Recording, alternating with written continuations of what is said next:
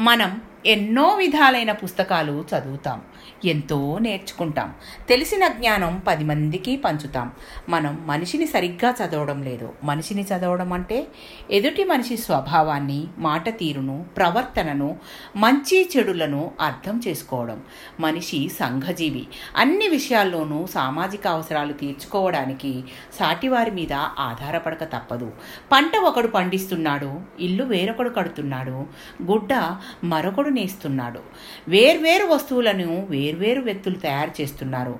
మన దగ్గర డబ్బే ఉంది. ఆ డబ్బు ఖర్చు చేసి అన్నీ కొని తెచ్చుకుంటున్నాం. అందుచేత చాలామందితో మనకు అనుబంధం ఉంటుంది సంబంధం ఉంటుంది.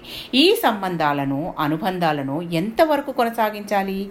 ఎంతవరకు పెంచుకోవాలి? ఎంతకాలం పటిష్టంగా ఉంచుకోవాలి? ఎవడు మన అవసరం కోసం మనల్ని పొగుడుతున్నాడు? ఎవడు చిత్తశుద్ధితో మనల్ని అభిమానిస్తున్నాడు? ఇది గ్రహించడమే మనిషిని చదవడం అనిపించుకుంటుంది. మన జీవనయానానికి భవిష్య సాధ నిర్మాణానికి ఇది చాలా అవసరం.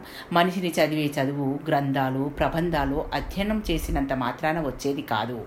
అయితే వాటి అధ్యయనం కొంతవరకు తోడ్పడవచ్చు. కానీ ఎదుటి మనిషి సంభాషణ నడత వృత్తి ప్రవృత్తి పరిశీలించి పరిచయాన్ని కానీ స్నేహాన్ని కానీ పెంచుకోవడం మనిషికి శ్రేయోదాయకం. కొందరు పరిచయం కాగానే చనువు పెంచుకొని అతిగా స్నేహం చేస్తారు. అది మంచికి దారి తీయవచ్చు కీడే కలిగించవచ్చు. ఏదైనా అతి అనర్థదాయకమే. కొందరు ప్రతి మనిషిని మాటను అనుమానిస్తారు. వాళ్ళ మీద వాళ్ళకే నమ్మకం ఉండదు.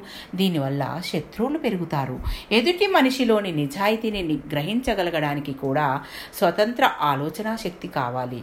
సానుకూల దృక్పథం అలవర్చుకోవాలి. సహనశీలత పెంచుకోవాలి. నిందలను సహించేవారు వందని వందనీయులే శ్రీకృష్ణుడు నీలాప నిందకు గురైన సత్రాజిత్తును దూషించలేదు.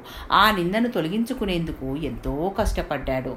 సాత్విక గుణం సాటివాణ్ణి అర్థం చేసుకునేందుకు సహకరిస్తుంది.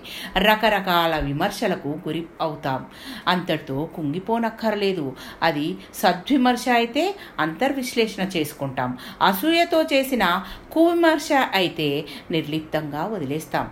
రామాయణ భారత భాగవతాల్లో అనేక సందర్భాల్లో ఈ విషయానికి సంబంధించిన పాత్రలెన్నో కనిపిస్తాయి. ధర్మపక్షపాతుడైన పాండవుల శక్తిని గ్రహించక అహంకరించి దుర్యోధనుడు అనుజులతో సహా పతనమైపోయాడు. ధర్మస్వరూపుడు శ్రీరాముడి శక్తిని గ్రహించలేని మూర్ఖుడు దశకంఠుడు నిహతుడైపోయాడు. గోపికల మనసులను చదివిన కృష్ణ పరమాత్మ వారికి తోడు నీడై ఆదుకున్నాడు. మనిషిని చూడ్డానికి కళ్ళు చాలు కనిపించిన దాన్ని చూడడానికి వివేకం కావాలి. ఇతరులను అర్థం చేసుకోలేనివాడు సమాజంలో జీవించలేడు.